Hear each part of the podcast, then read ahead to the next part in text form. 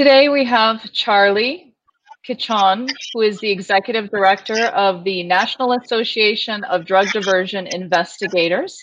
Charlie, please tell us about your background and how you became involved and a little bit about NADDI.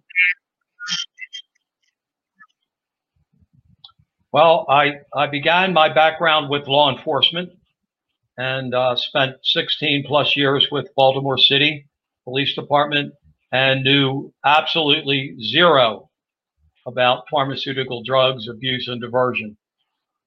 Uh, I moved over to the regulatory side with the state of Maryland uh, as an investigator and eventually ran the unit that investigated healthcare providers for the state of Maryland for over 16 years.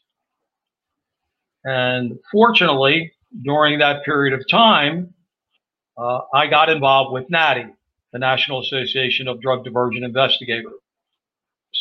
Uh, was founded in Maryland uh, by a pharmaceutical drug diversion unit with the Anne Arundel County Police Department that surrounds Annapolis. So I was fortunate enough uh, to be in the same state where this organization began and their mission 30 for law enforcement, uh, specifically again for abuse and diversion of pharmaceutical drugs. So I was fortunate to be in Maryland. I was fortunate then to uh, know the founders of NADDI, uh, who worked for Anne Arundel County Police. So I became part of the organization uh, over 25 years ago. And uh, still today, uh, as you know, I'm the executive director of the National Association of Drug Diversion Investigators. So after my law enforcement career and regulatory life, I actually went into private industry and worked for Eli Lilly, where I managed their counterfeit drug investigations in the Americas uh, for over six years. So, and all during that period of time, again, I was fortunate enough to be involved with NADDI and involved with their training in the pharmaceutical and drug arena, and with that, the contacts that I made throughout the U.S. Uh, with law enforcement, regulatory, and the industry uh, in the pharmaceutical and the pharma world. Okay, that's neat. It's always interesting to hear how people's journeys take them to where they are now. So the NADDI con, I didn't realize NADDI had been around that long. I yeah. attended NADDI. It was the very first conference I attended that had anything to do with drug diversion, and that was probably about nine years ago. And I really got a lot out of that conference. It was in the beginning of where I was starting to get involved with drug diversion, and um, it provided a lot of valuable information for me. I noticed on the website that the mission statement for NADDI is to work in partnership to provide the effective means to encourage learning, advance knowledge, and strengthen prevention practices within our communities. What types of things do you offer your membership that move you toward fulfilling that mission? Well, uh, as I said, and we, we did celebrate our 30th anniversary conference uh, in October of 2019. And throughout those 30 years, uh, we began, as, as I said earlier, uh, as a law enforcement group and training law enforcement. But probably 20 years ago, we started to grow. And I think the organization knew that pharmaceutical abuse and diversion was just not a law enforcement problem. Uh, it's a community problem. And that's where we began our partnership with law enforcement, with pharma, that public private sector uh, that are all involved in pharmaceutical drug abuse and diversion. So that partnership with law enforcement and the private industry uh, healthcare facility, doctors, nurses, pharmacists, the regulatory community, the pharma industry. I think that's what sets NADDI apart. Uh, the collaboration and partnership with law enforcement and the rest of the community that are involved in pharmaceutical drug abuse and diversion. So in, in fulfilling that mission, we became that training organization that grew 30 years ago from a few hundred law enforcement people sitting in a room talking about cases to now over 4,000 members and 8,000 u- users on our website uh, who have partnered uh, specifically at our training conferences. Uh, we now have uh, 25 chapters in 31 states. We were doing 20 live training conferences a year for the organization and leading into that mission of that collaboration and partnership with law enforcement and the pharma community, the drug diversion community, the substance abuse community, uh, and as I said, all the healthcare providers that uh, we continue to work with. Okay, that's great. When I attended quite a few years ago, as I said, I got a lot out of it. I attended more than one, but I do recall it was heavily law enforcement, but I also feel that it was a lot of retail. Is it a correct statement to say you have more focus on retail than hospital pharmacy, or is that no longer the case? Well, I think the same statement goes. I've heard that NADDI's a law enforcement group. That, that's all we are. And times change a little bit about, you know, what happens in the community, what happens in the U.S. in pharmaceutical drug diversion. You know, there, there was a time and, you know, probably 10 years ago or even a little bit longer uh, during the pill mill crisis where uh, we were seeing more pharmacy robberies and burglaries than bank robberies. So there was a lot more education and training in partnering our law enforcement people with the pharmacy asset and uh, uh, product protection people to talk about pharmacy robberies and burglaries because those people that were committing those crimes were then diverting those drugs into the street.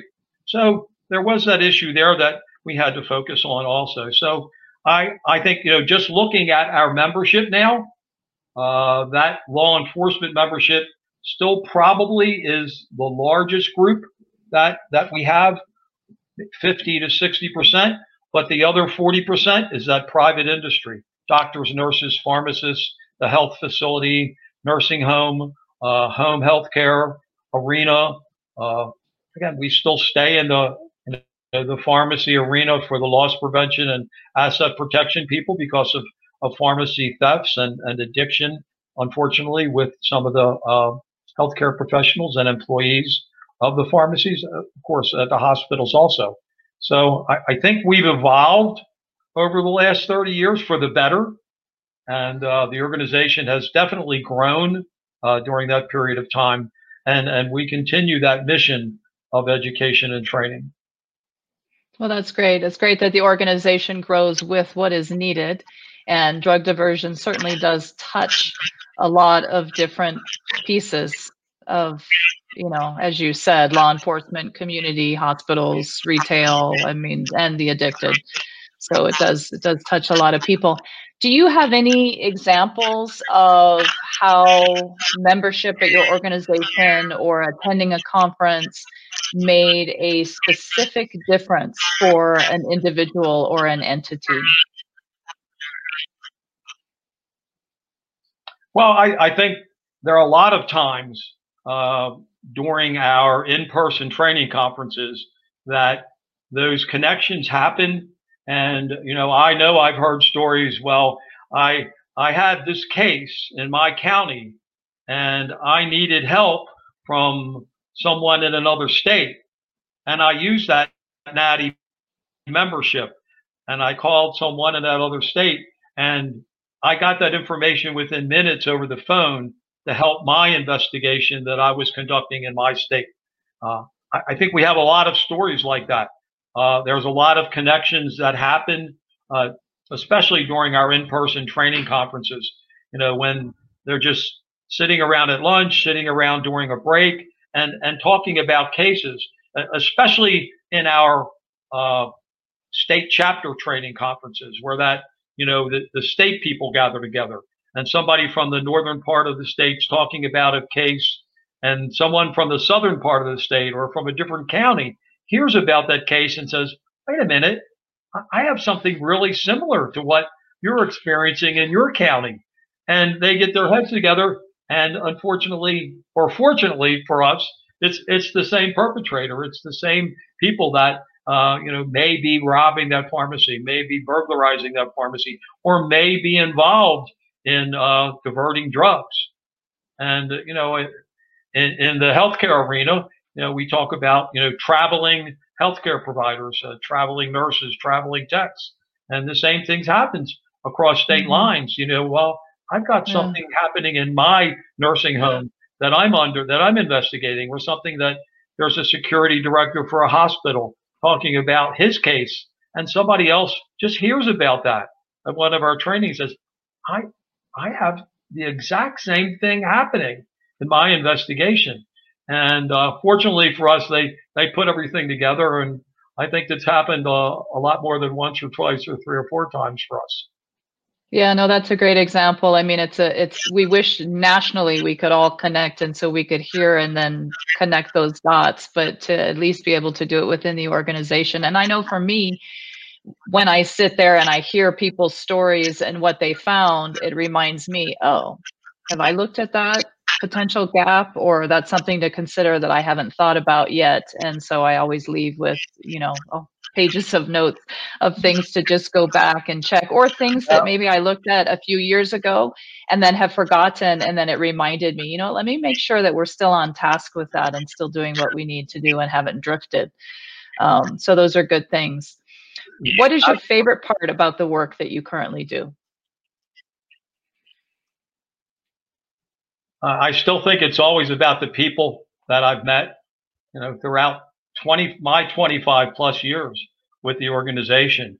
You know, you, you, I, you, you think, you know, maybe I've heard everything or I've heard too many stories, but, you know, you still hear something new that's happening out there. There's always, when I say the bad guy always has something new up his or her sleeve to try to evade uh, law enforcement, security in the hospital, uh, security in a pharmacy, the law. But but it's it's always those connections. I think the people, and uh, I'm fortunate enough to be around that this industry for over 25 years, and I've made some uh, extremely great friendships and friendships that I, I cherish and uh, still have today. Excellent. Well, your organization does good work and it's important work. So I'm glad that there are people like you that are doing it. Is there anything else you'd like to share with us about yourself or the work that you do, or do you want to turn the tables and ask me a question? Uh, I, I, I thought a little bit about, you know, when, when we talked about the interview and what the organization does and, and really what we didn't do last year because we, as I, as I said, our in-person, our live trainings have really been the, I guess, the source of what the organization has done. And due to COVID last year, we did no uh, live trainings. And uh, so we, as an organization, had to change, just like a lot of other organizations, to, to keep our membership intact, to keep the interest uh, with our membership. So, uh, as with many organizations, I guess you know, webinars became the thing to do. Mm-hmm. And uh, one of the things that we really worked on last year was the NADDI website. And uh, whether you have looked at it, but our learning library uh, that contains numerous webinars, the the collection of uh, diversion reports that we have there, the case studies, the security alerts. Uh, we even have a book club there now, diversion. So we we kept our membership, and and fortunately, our membership really did not decrease during COVID. And uh, you know, if you attended one of our conferences, you know that membership is always included in attending our training conferences. So we were really discussing on were we going to lose our members last year during COVID. And uh, fortunately for us, uh, we did it. Uh, our membership uh, stayed intact. Uh, we never lost those 4,000 plus members. They stayed with us. And I, I think it's our website that, that kept them there, our learning library, the NADDI News. And fortunately, now we've started in-person trainings in 2021. Uh, we hosted our first uh, training in March of last year, our, our Carolinas training. Typically, that's a training that draws our membership from North Carolina and South Carolina. Uh, I think what we learned there, we had eight different states attending the Carolinas conference. I think that what we learned was that a lot of people were tired of sitting in front of their computer watching webinars and they wanted to come to a live training. They wanted that interaction uh, with mm-hmm. other people that were doing the, the same thing as they're doing in the diversion world, talking about diversion cases. Uh, we have a uh, narcotics conference coming up in two weeks in Florida. Florida. Fortunately for us, it's sold out. We we've sold out a few weeks ago. So it it it's great. I think what people want, and uh, they they want this education. They want to meet with other people that are doing the same thing as they're doing, investigating uh, abuse and diversion of pharmaceutical drugs. So uh, I want to say we're we're back. We're back. And I assume that those are some great resources that you have. It's for members only. I'm assuming the section on your um, on your website. And when is your next big annual conference? Uh, well, there's a lot of information still on our website that's for the public. Now, the webinars that we talked about are just members only. That's that's a perk of, of being a member. But I, I still think there's a lot of information like NADDI News and, and reports that the public still has access to. Uh, these the trainings that I talked about, and and typically that happens on an annual basis, all lead up uh, to our annual conference, uh, which this year 2021 it will be live uh, and is in November uh, in Florida. It'll be live in November in Florida. it, it will be yes. Yes, yes, yes, yes. Right, keeping our great. fingers crossed. yeah. You know, we we kept looking we kept looking at that crystal ball all last year, hoping that we yeah. could put something together to, to bring our members, you know, live on a stage.